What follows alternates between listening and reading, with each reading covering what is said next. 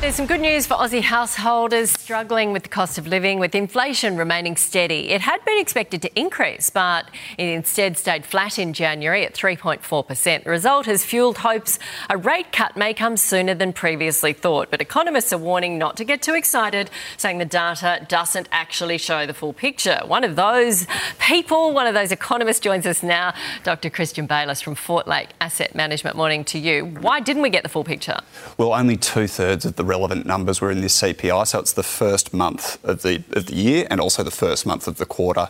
And then as we move into months two and three, we start to get some numbers around education and some of these lower frequency data sets. And as you can imagine, it's very hard to measure education every month and these sorts of things. So that's why we have this timing difference.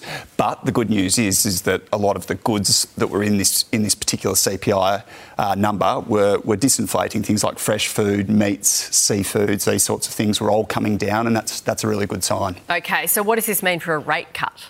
Well, I think, look, it keeps that on the table. Obviously, the RBA is going to talk tough. They're not going to want to, I guess, endorse the, the idea of a rate cut. They're going to want to keep pressure on the currency and these sorts of things. But ultimately, it does mean that as we move towards the back end of the year, hopefully around November, that we can start talking about cuts. We saw those big tax cuts pass Parliament this week. They come in in July. Everyone gets them in their yep. in their pay packets. Will they have any impact? Well, they will have an impact, but uh, unfortunately, they work at odds to what the RBA is trying to achieve. When you think about tax cuts, it's it's across everyone, whereas interest rates only affect a few people. 3.3 million households have a mortgage tax cuts go right across the board. The full 27 million odd people that we have in the country um, are affected, so they do push, push and pull against the RBA's um, objectives. So, will the tax cuts fuel inflation?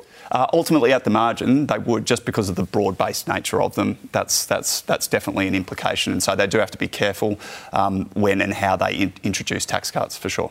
Okay, um, because that's going to worry a few people. We all wanted, well, lots of people obviously want a tax cut. So you say that's going to put heaps of money into the community and then maybe what, delay an interest rate cut? Uh, it, it, it, definitely puts pressure against the RBA in terms of what they're trying to achieve at the margin. And it's just a, it's a question of degree. The bigger the bigger it is, the more effect it has. These were reasonably small, so it's not going to be a huge effect. But at the end of the day, um, it doesn't help the RBA. Okay, so they'll be watching it closely to see whether people spend that money. Okay, Absolutely. thank you, Christian.